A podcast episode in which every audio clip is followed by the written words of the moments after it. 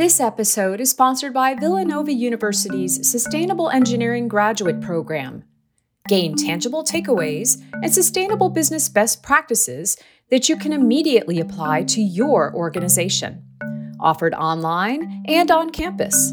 Visit vusustainableengineering.com.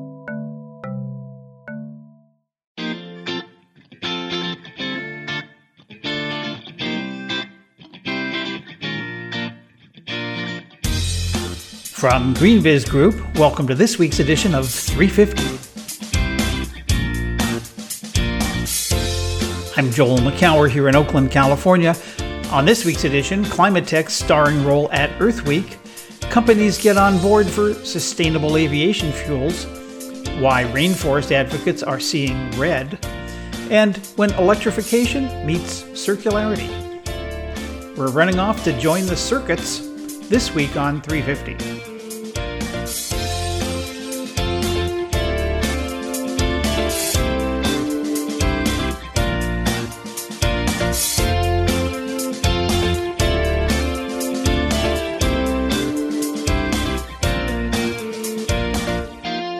It's April 30th, 2021. Another month has disappeared.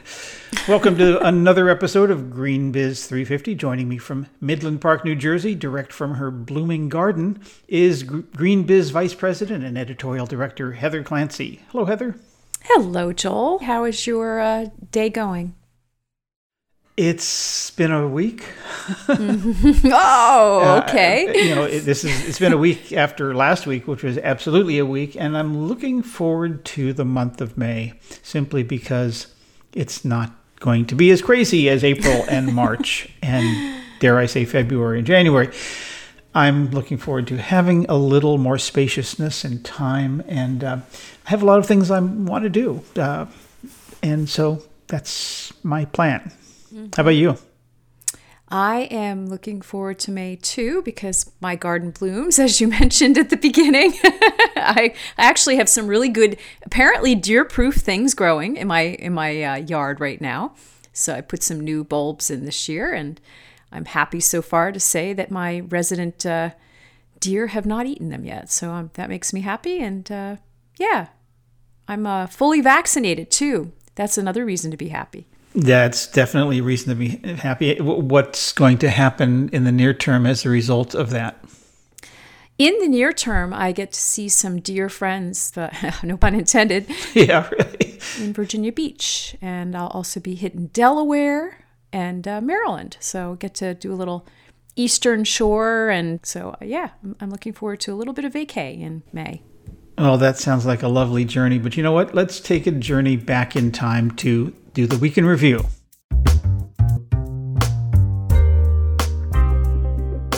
So, Heather, you covered Earth Week last week's uh, many, many events.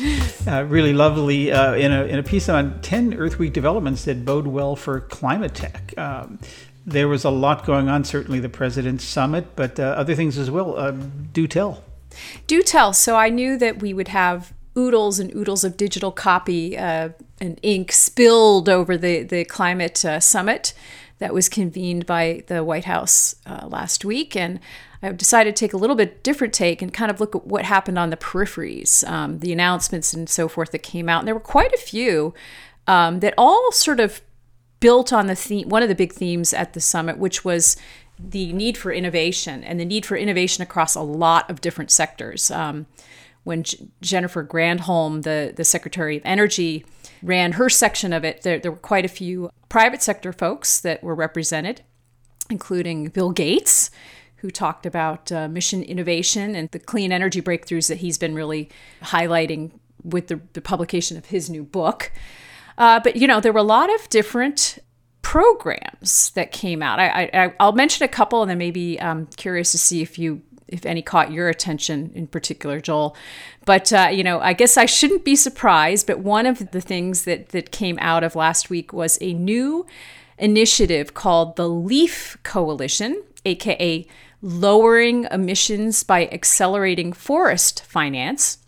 And it was uh, the, the US along with the UK and Norway, but uh, a bunch of, of companies, um, have jumped on board as well. Airbnb, Amazon, Unilever, Salesforce, Nestle. These the the the, idea is that. Uh, that we need at least $1 billion this year in forest restoration financing. So that was a, a new effort with some actual money put towards it. Uh, let's see. Another thing that I thought was particularly interesting was uh, that there's a new agricultural initiative, Agriculture Innovation Mission for Climate. Um, the U.S. and the United Arab Emirates focused on sort of the ag tech that we'll need uh, to to put new uh, put new life and and and and innovation into the food system. So, yeah, lots of lots of different uh, initiatives. I'm just curious what t- caught your attention. Well, these are good ones. I mean, I'm curious about the LEAF Coalition. Uh, somebody worked a little bit overtime on that acronym. It should be two F's, lowering emissions by accelerating forest finance. Um, yeah. Is this the money mechanism for the Trillion Trees initiative? Or how do these things uh, line up? It's partly that, but yes, um, and I think it's it's also partly a recognition that the developed developed nations, the nations that have benefited from creating so many emissions over over the last few decades, that that they need to put more money into um, places that that require uh, restoration. So yeah, I mean, part of it is is is actually putting money against that claim, and uh, that was again a big theme that came out uh, that we need more money to go to places where that have been damaged um, and that need to to be you know that deserve to have some investment because they can't put it they can't all they can't fix the problem themselves. Um, so yeah. Well, lots of initiatives here that you that you write about that that look at, at, finance, of course, but uh, also uh, Alphabet's latest moonshot, the Global Power System Transformation Consortium, and talked about Bill Gates a little bit, um, and and there was one or agriculture and even nuclear became part of the mix. But there was a there was one on shipping industry mm-hmm, and also mm-hmm. aviation, uh, mm-hmm. uh, and and that brings us to another story that we ran this week from Mike DeSocio on uh, United Airlines' new partnership with uh, U.S. companies to ramp up sustainable aviation fuels. Um, and, and this is something that's been really, after years and years of, uh, of sitting on the tarmac, uh, sustainable aviation seems to be heading down the runway, if not yet taking off. Um, we've talked about this in the past, I've, I've written about this as well, uh, that these these biofuels that can be made from ag waste and even municipal solid waste been around for a while, but and some airlines are using them. But uh, and there has been a, a flight, I think that uh, test flight that went entirely on sustainable aviation fuels. But most flights, uh, United, for example, all of its flights out of LAX has. less than 1%, maybe it's even a, a fraction of 1% of sustainable aviation fuel, a teacup in an ocean, basically. But what's happening now is really interesting, and this is what uh, Mike wrote about this week.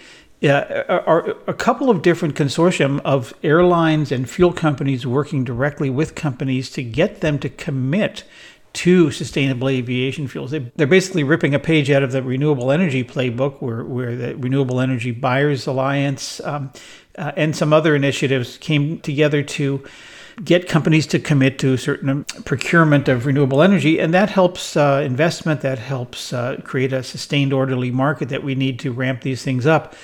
And in the case of, of sustainable aviation fuels, it's been a supply demand problem where the, the each points to the other. Well, this we would we would create more supply if there was more demand, and they say, well, there's not enough demand, not enough supply for us to even want this stuff. so here yeah. comes United Airlines with its Eco Skies Alliance, which brings together uh, more than a dozen companies Nike, HP, Deloitte, Siemens, uh, and some others. Uh, that who are committing to collectively purchase uh, sustainable aviation fuels to support their employees' business travel, uh, enough to power 220 million um, miles of passenger flights. I assume those are passenger miles, uh, not necessarily mm-hmm. airline miles. Um, and uh, eliminate 31,000 metric tons of greenhouse gases. And this is actually the second um, program launched last week. Uh, another one by the Rocky Mountain Institute and the Environmental Defense Fund launched uh, SABA, the Sustainable Aviation Buyers Alliance, again, mm-hmm. taking a page directly from the REBA playbook. And this brings together Boeing and uh, Deloitte and JP Morgan Chase, Microsoft, Netflix, Salesforce, companies that do uh, lots and lots and lots of, of, employee travel. And the idea is, is uh, similar to accelerate the path to net zero aviation by driving investment in high quality SAF, sustainable aviation fuels. This is really very exciting. This is one of those log jams that have been waiting to break and, and to let the investments fly and let the procurement come in and then ultimately have the supply and demand uh, ramp up as they did with renewable energy. Yeah, I like this because it's a very specific type of offset that these these organizations are going to be able to buy. As we know, um, companies have been making so many claims and they need to be specifically investing in projects that will offset those claims if they can't do you know something directly themselves. And this is just a, a, wonderful way of spurring innovation and giving the the fuel if you will to those to the innovation to, to the sustainable aviation fuel industry to make you know to get the the economics there to to really specifically address um, you know, a, a very important part of many companies' footprints, which is business travel, right? And we have last year, 2020, of course, was a completely unprecedented year for that. you know, it went away. But now that companies are starting to think about the future of work and what it looks like, I, they're they're also starting to look at business travel again and getting creative about how to to handle it and to to to, address it. I think I, I want to give props because I believe Alaska actually had a, a, a partnership it announced with Microsoft maybe last October that that does something similar where you know they're going to be buying fuel. Microsoft's going to be buying certain certain flights essentially, um, and they're working together on that. So I think more of the airlines are going to be doing this. The United Alliance is big in, in that it's got a lot of companies involved, but I think one of the things that many organizations are going to have to think about uh, uh, is is the different sorts of travel in the future. I mean, if you think about how how an organization might look in the future, if if if it goes completely hybrid or completely remote, and um, you know, let's just say that they're in, in, in the past, a company had a headquarters in Oakland, let's just say, Oakland, California, and many of its employees used to be on site but then moved away, um, but would then have to fly in for certain meetings. So you actually might be a bigger travel footprint um, associated with some future work arrangements than than exists now with with everyone in a whole in a in a you know a, a headquarters location that's maybe driving. If you look at the the the aviation footprint versus a, a, a footprint for public transit, for example, in a in, in a in an urban center. So I think it's a, a great idea and something that many companies are going to have to be thinking about as they as we exit the pandemic. One of many things that companies will be thinking about post pandemic. But uh, let's stay in the renewable energy uh, realm and fly over to another story um, uh, circular approach to electrification and renewable energy, written by Lauren Phipps GreenBiz's own director and senior analyst for circular economy and chair of the of Circularity 21 coming up in June. This is about the sort of backside of uh, on solar and what happens to these panels because uh, a lot of them uh, solar's been around long enough that we're, we're reaching the uh, 20 or 25 year uh, lifespan of, the, of these panels and what happens then we didn't really have a plan for that in terms of the recycling or dematerialization or refurbishing or reuse or, or, whatever the wherever it wants to go. And these things are not benign in terms of the materials that, that they contain. And so Lauren uh, talked to National Renewable Energy Lab uh, sustainability analyst named Taylor Curtis, uh, who focuses on uh, the regulatory structures in the U.S. that affect recycling, reuse, and repair of specifically solar modules, panels, and what's called balance of system, all the other things such as inverters that go into a solar system, and wrote a report recently that addresses uh, what it will take to create a more circular approach to solar photovoltaic system materials and uh, really interesting insight into something that frankly we hadn't thought much about Exactly, and it's just it's a huge problem. Uh, it one of the some of the numbers in this story are pretty pretty sobering. One of the statistics in particular for recycling solar solar modules, it costs anywhere from fifteen dollars to forty five dollars per module. When you can dispose of them for as cheap as one dollar a piece in some of the landfills, so the economic proposition um, of of figuring out how to recycle these things is pretty daunting. So, you know, the other thing I've been thinking about, you mentioned sort of the these things are coming end of life, right? Like many of the the the installations have been out there long enough for this to be a concern. You know, what happens when they fail? What happens when we need to upgrade them? And I think this is a, another area that renewable energy buyers from on, from the corporate side need to start thinking about as they sign these power purchase agreements for uh, and wind. I'm sure it applies to wind too, but let's stick with solar for a moment. But as you assign a solar PPA, what's going to happen to that technology when it does need to be upgraded or to be maintained or to turned over and so forth? And I think that that's another way that corporate uh, energy buyers could make their mark on on a on an industry and on a on a habit, right? So if you think about the REBA Alliance, Renewable Energy Buyers Alliance that we were talking about a moment ago, what if in their principles they started thinking about what happens to these things at the end of life and if if you're signing a, an agreement for a project build that into it, to it making sure that there is a, a, a process that the or maybe that you're you're specifying that they include modules that that are constructed in this way. This could be another way for uh, you know if you think about the Biden summit again. Uh, one of his big focuses is is bringing manufacturing back to the United States. So what if the the domestic manufacturers focused on this as a point of differentiation? That could be really a very compelling value proposition. Yeah, I love that, Heather. The, uh, that is should be the next big thing in renewable energy procurement is is thinking about the entire life cycle of the equipment it takes to deliver those electrons. All right now, all we do is focus on the electrons. I need so many uh, mm-hmm. uh, kilowatt hours or megawatt hours uh, of power over a certain period of time, and and this definitely feels uh, like the the next leadership quality. Uh, it'll be interesting to see uh, who steps up on that. Um, but yep. as always, you know, this creates uh, and this is what's what's I think always the part of the climate tech and the clean economy that that we uh, always look for. These is what's the opportunity here. Um, Apple has, has paved the way with uh, dematerializing iPhones and other equipment through its uh, Liam and Daisy and this whole series of, of robots that can take apart a, a, a device in uh, pretty much no time at all and, and capture it down to the screws and, and metals, precious metals and things.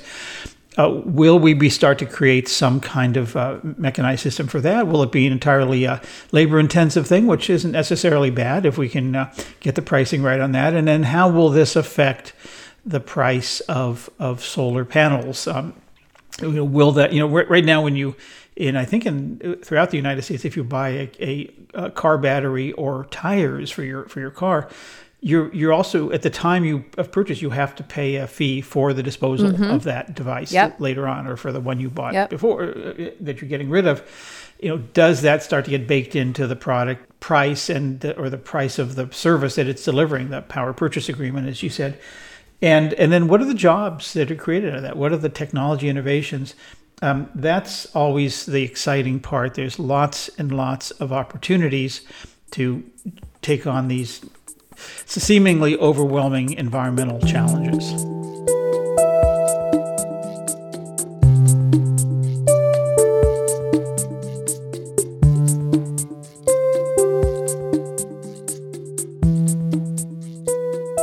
Johnson Controls is one of the largest makers of technologies focused on smarter, more energy efficient buildings.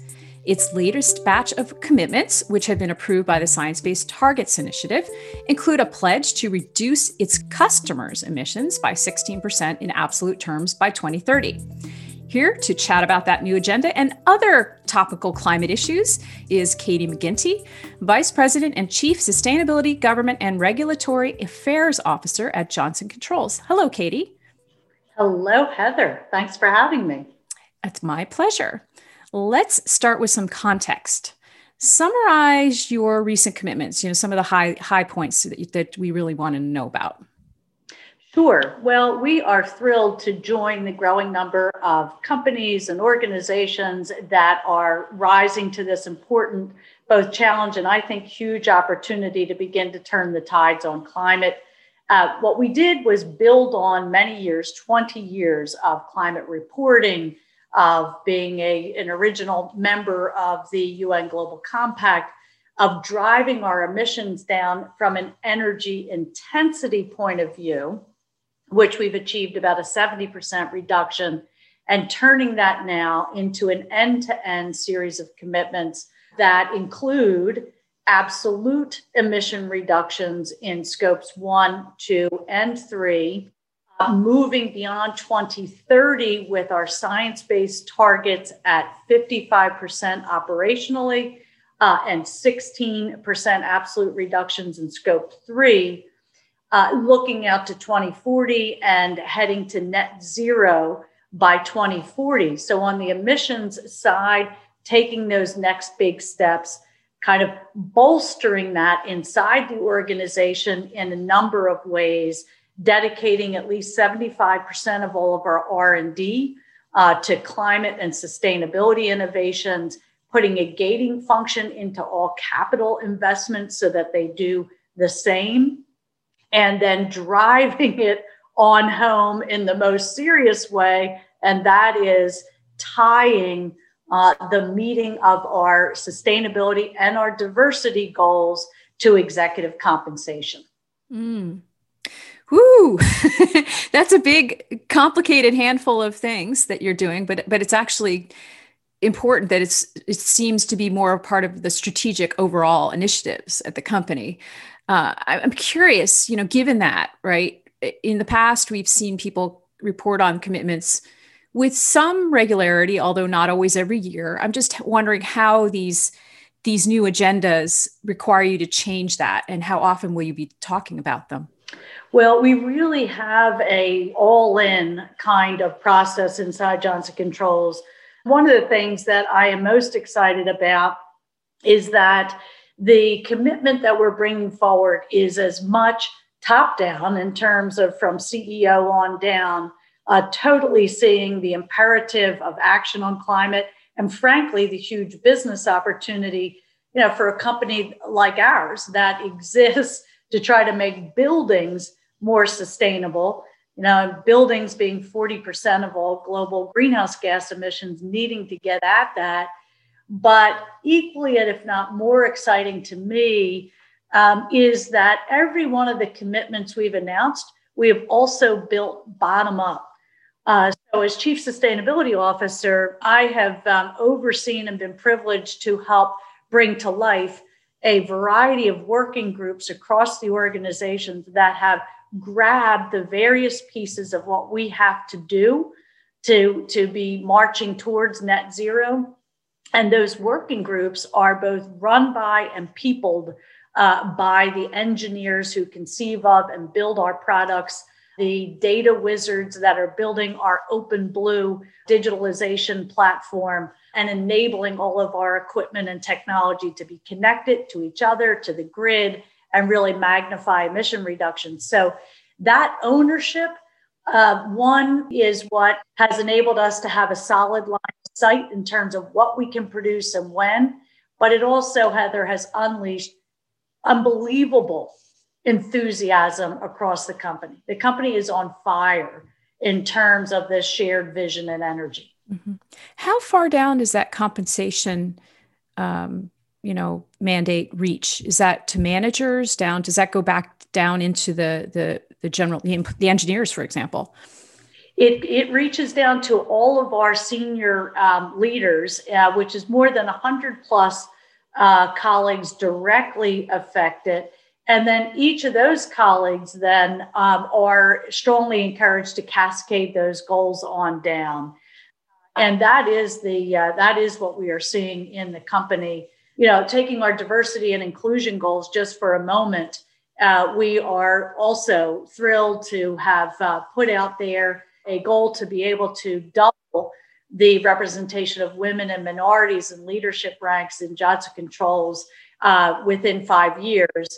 And that goal we gather uh, every month and keep track of our progress against goal. And I'll tell you, that's an all in exercise because uh, everybody has a role to play inside Johnson Controls of making sure we are including um, the diverse spectrum of talent and, and folks that we have in the company and finding opportunities for promotion, for inclusion, and for new hires that help us to be in touch you know with our customers and with society out there more broadly. So it's it's a top in kind of exercise.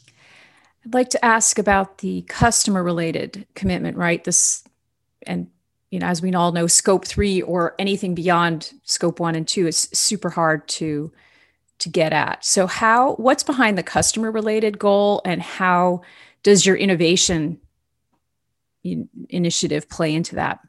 So one important thing, and as I think you were intimating, um, you know, scope three and avoided emissions, uh, a more challenging um, exercise uh, around the metrics of it, et cetera, uh, than the challenging exercises of scope one and two.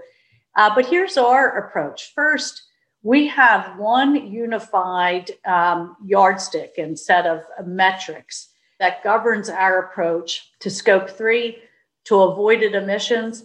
And as you know, um, we were early um, in the green bond markets. And that same set of metrics, formulas, calculations is what uh, governs the um, emissions reductions and the environmental improvements from our green bond uh, proceeds, which we'll be reporting on um, in September. It will be our first report uh, about the uh, positive impact that those investments have, have made. Um, second, there's a piece, uh, a significant piece of our dialing down our customer emissions, which is uh, very straightforward. And I say that because it is tied with what we call our performance infrastructure business. That business is all about partnering with customers, owning their emissions and sustainability goals, um, shifting the risk of meeting those goals, you know, from them to us, um, and only getting paid on our end as we meet those goals. So that's just direct, hard data. Uh, and as we look at that um, over the years, we've cut uh, there about 31 million metric tons of CO2 and have saved customers $6 billion in energy costs. Um, expanding that aperture, the real uh, key tool for us will be digitalization, is our OpenBlue platform, where, for example, sensors um, in uh, various parts of buildings can help us know hey, there's nobody in that part of the building. No need to drive the HVAC filtration ventilation systems hard in that part of the building, uh, for example, or uh, enabling us to uh, to have connectivity between buildings and the grid. that is about a 50% enhancement on the emissions reductions and efficiency that can be achieved by our efficient pieces of operating equipment per se. So that's a second and key piece of it. And last, I would just say um, is that we have, uh, again, metrics and an approach to measuring the emissions and avoided emissions of our products that we, um, we, we bring to third party review and ensure our approach through that uh, third party limited assurance. Thank you for that update. You mentioned your bond, your green bond, and I know you plan more of them. So, what advice would you give to other corporate sustainability leaders about the process? Well, I think it's uh, very important to have good partners. And we were very fortunate to partner with ING on the front end. Um, and they were, were terrific in working with us to structure our green finance framework we added to that um, a second vital partner for us was Sustainalytics. and they came in and reviewed our work. And we were very pleased and honored to have received their highest rating, um, which they measure in lowest risk. And I think that's really very important to get the framework up front um, right. When you do that, I think a second wonderful experience we had is we really took it on the road and we did quite a robust road show speaking to more than 150 investors and we were proud of what we had to show because we had raised the bar quite high on ourselves in terms of what would uh, constitute you know green to benefit from our investments. So for our basic equipment for example it wouldn't be good enough that it met efficiency standards, wouldn't be good enough that it was a little bit above. We set a bar for ourselves of at least 15% above any relevant standard. Uh, uh, on LEED certified buildings, similarly, uh, that they had to be gold or platinum buildings to, to count. And the upshot of all of that was a terrific experience where our bond was nine times oversubscribed. We brought uh, new investors to the table who uh, were enthusiastic about the story. Uh, and of course, it uh, drove down the rates that we had to pay. So great experience, but do the homework up front. Make sure you've got a really solid story to tell in terms of the high bar you've raised for yourself on the, for the proceeds of that green bond investment. One final question before we wrap up. Your CEO was one of the featured corporate speakers, business speakers, if you will, at the White House Climate Summit last week that uh, President Biden organized. What were your impressions from the event? Well, a couple. Um, one, just to feel a sense of great gratitude to be experiencing this moment, this moment of hope and promise that we can uh, turn the corner uh, and and and do not only what is right um, in terms of the climate challenge, but uh, to do that in a way that that lifts all of us up to to to greater purpose. And I felt that po- incredibly positive energy, uh, even remotely, um, but felt that in terms of the commitment and the passion uh, that was uh, that was what was evident in the meeting. The other thing, I guess, adding to that is the diversity of players that were brought to the table uh, terrific to see the vision and leadership of governments and the renewed leadership and vision of our government.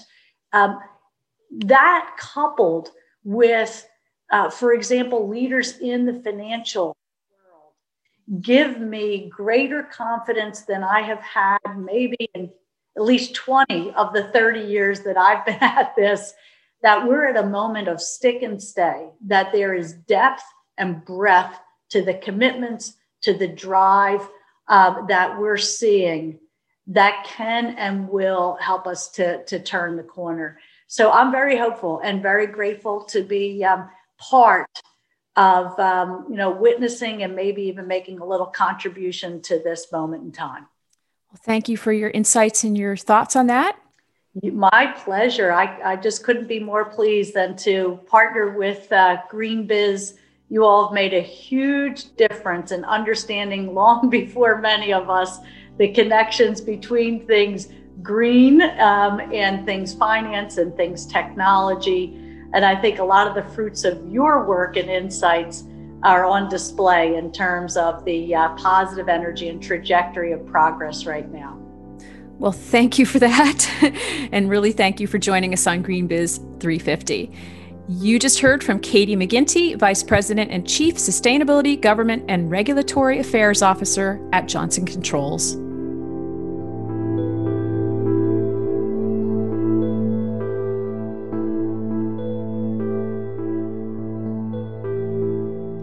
In late March, the Southwest Pacific nation of Papua New Guinea issued credits for more than 9 million verified metric tons of carbon reductions, representing the first time that nationally issued REDD Plus forestry credits have been available to corporations and consumers. Shortly thereafter, the Canadian energy services company Blackstone became the first firm to buy some of those credits. Here to discuss the significance of this development is Kevin Conrad, Executive Director of the Coalition for Rainforest Nations, a nonprofit established by tropical countries to help manage rainforests responsibly as part of their overall economic development plans. Hello, Kevin. Thanks for joining us. Hey, Heather. Thanks for inviting me. Well, so let's start with a level set for our listeners. What is the coalition's unique role in the broader world of carbon offsets? The, the coalition is a group of around 50 to 55 developing countries that have forests, most of them rainforests. And we're the group that introduced in 2005 the concept of REDD Plus. So there have been in the past sort of forest projects, but this was REDD Plus, and the coalition has led the international negotiations on that since. So why what is you know talk to me about REDD Plus. Why is that important? So as we looked at carbon emissions and the role of natural systems and climate, it became clear that tropical forests had to be part of global climate negotiations. And prior to 2005, they had not been. They were intentionally left out as too hard and not as important as reducing emissions from the brown or from, from fossil fuels. So as you look, you know, forests as they're burned and destroyed were about 20% of carbon emissions at that time, and they were intentionally left out. And at the same time, we all know from our basic biology classes that forests and, and plant life pull carbon out of the atmosphere and fix it in the soils. So to ignore a huge source of emissions and to ignore this great natural process of removal for us we saw as foolish and and irresponsible and that's why we introduced REDD Plus. Why is the recent announcement by Papua New Guinea so important? The importance here is that these are the first credits that have been approved by the Paris Agreement that are available for corporations. So these are the first Paris compliant credits that are available to individuals and corporations. Now, why is that important? And let me talk a little bit about what the Paris Agreement does in order to explain that.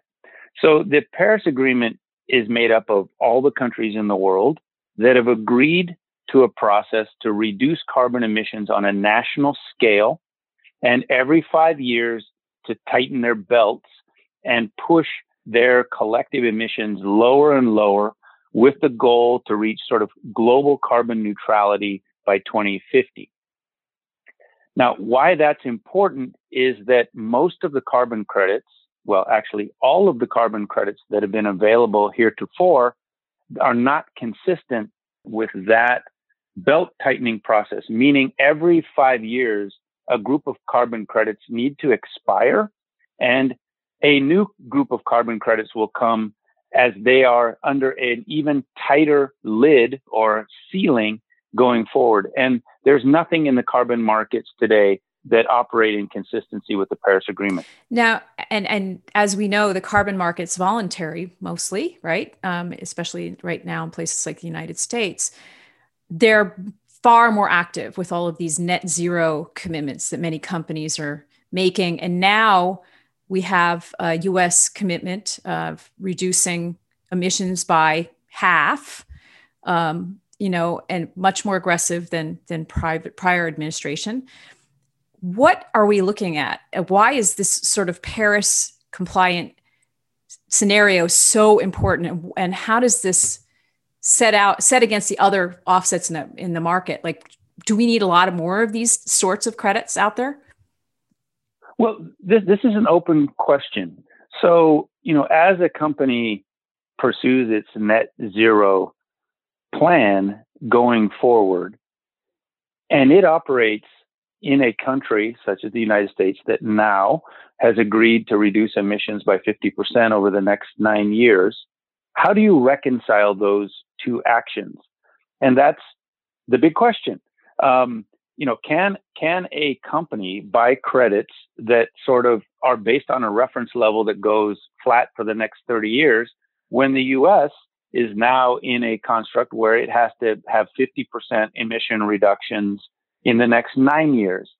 And that's why we're arguing that Paris compliant credits that already come from that, come out of that structure of regular belt tightening are the future. That the voluntary credit regimes uh, are actually obsolete. And we are now in a new world that that is specifically focused on keeping global climate temperatures below two degrees and hopefully uh, trying to settle in at 1.5. And the only way that's going to occur is with every five years having carbon credits that are under a tighter construct than they were the five year five years previously. And the voluntary markets are just not consistent and compatible with that reality. Mm-hmm. Mm-hmm. What do you feel like uh, needs to happen as, as, far as the markets go? I mean, are, are you anticipating a price? I'm going to just throw it out there. Price on carbon would that would that help this this scenario? Pricing carbon accurately and effectively is one of the most important pieces of this puzzle. Um, pricing has to be looked at in the context of the opportunity costs. So let me just give you a for example, and I'll use Papua New Guinea as that example. If you look at the incomes that Papua New Guinea makes from logging, and that is taxes, jobs, etc. If the carbon price can't overcome those opportunity costs, it's going to become it is going to be ineffective. The government's going to sit there and say, "Look, um, we're making more income from logging than we are from the carbon value of not logging. But as a poor developing country, we have no choice. And it's unequitable for us to stop doing something that is providing jobs and health and education. So the carbon price has to be dealing directly with those opportunity costs or it won't work. And so that's why um, we are very supportive of carbon pricing but carbon pricing that is based on reality, not arbitrary prices that are out there that are not including all of the opportunity costs associated with each driver. Yeah. Yeah. So, what challenges did Papua New Guinea face getting to this milestone? So, they're the first. Probably took them a long time. I don't know exactly how long, but what what did they face getting there? You know that this is something that a lot of corporations don't understand, and that is how arduous and robust the Paris Agreement process is. So I'll do this very quickly, but every two years, Papua New Guinea has to prepare a nationwide greenhouse gas inventory report. So this is every this is every ton of carbon that is emitted in every sector nationwide. So it's not about a project. It's not about a buffer. It's about every carbon ton. So PNG has to prepare that report. Then it's required to prepare a national plan that says, well, how are we going to reduce those emissions? That report goes also to the UN uh, climate. Co- uh, that that report also goes to the UN climate convention. It then has to. The third element is it has to create a reference case for you know how it what are those emissions historically and what are they going to be in the future so that's the third element the fourth then is it has to in a in the future present its performance so how is it done versus how it was doing in the past and it gets credit for those tons that are reduced under that national reference level and so it's a it's a very arduous process. It you know that is independently reviewed. The the the UN uh, UNFCCC assigns two experts, one from an independent wealthy country and one from an independent poor country. They pore over all that information. They pore over your greenhouse gas inventory. They pore over how you constructed your reference level, and they analyze thoroughly how you are claiming success or results against that. And they write out a report that that critiques every country and asks every country to improve. And only when they're happy with the improvements will they publish those credits uh, on the UNFCCC website. And as we sit today, there are about 9 billion tons of credits that have come through the REDD Plus process under the UNFCCC. And of those, PNG has about 9 million that have made it through that arduous and time consuming process, which, which takes, in fact, a matter of two to three years. So lots sitting out there. Are there other countries yeah. that are close to making a, a similar achievement?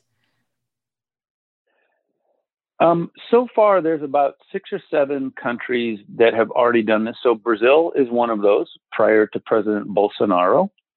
You have uh, Paraguay, uh, Colombia, Malaysia, Papua New Guinea. But yeah, there's there's six or seven countries that have done this, and there's probably, I think, at our last tally, about 45 other countries that are somewhere in that process I described to you. Meaning, in the next year or two, they'll be presenting their results as well. So lots sitting out there, as I mentioned before. So what can we expect next? The idea is that developing countries, rather than pointing fingers at wealthy countries for causing this problem, are trying to contribute, and these are these they're nationally determined con- contributions or NDCs. They're trying to contribute to the solution by making emission reductions.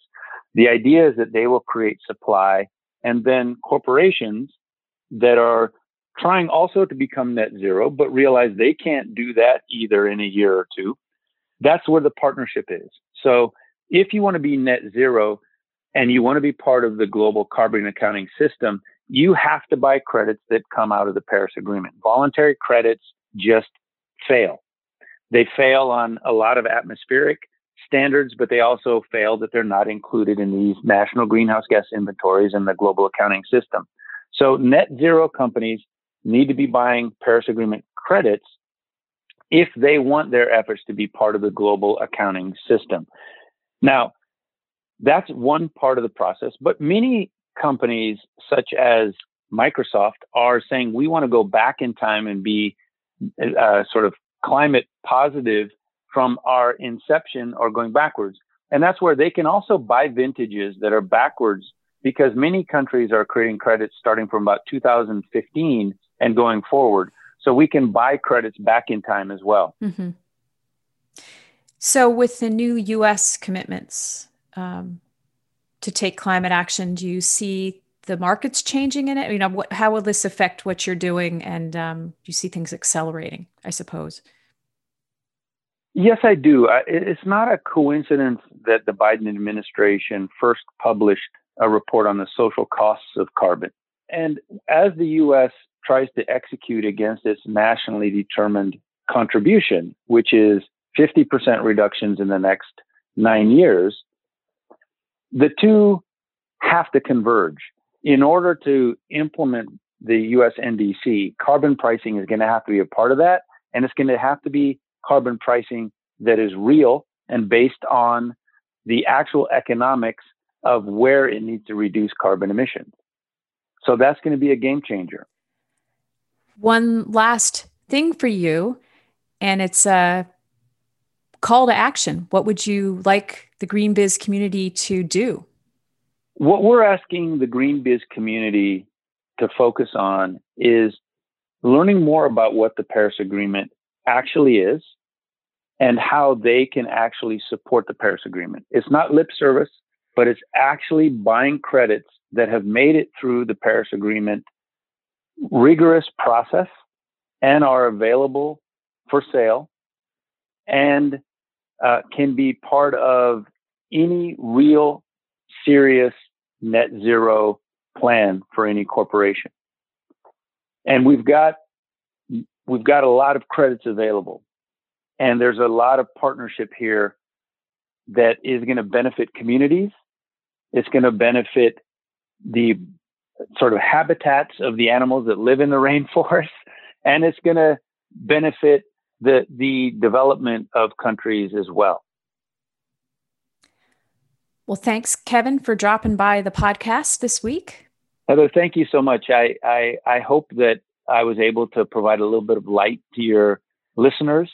Uh, we're available to answer more questions. You're always free to drop by our websites, cfrn.org or redd.plus. You just heard from Kevin Conrad, Executive Director of the Coalition for Rainforest Nations.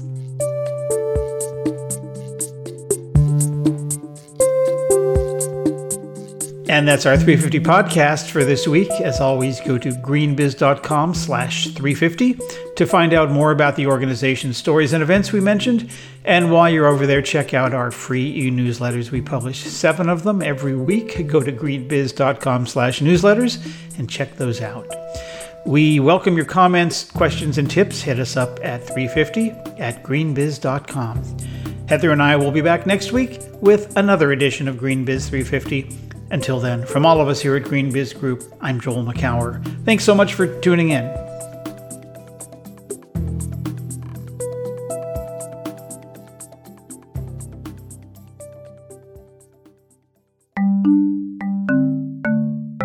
This episode is sponsored by Villanova University's Sustainable Engineering Graduate Program. Gain tangible takeaways and sustainable business best practices that you can immediately apply to your organization. Offered online and on campus. Visit vusustainableengineering.com.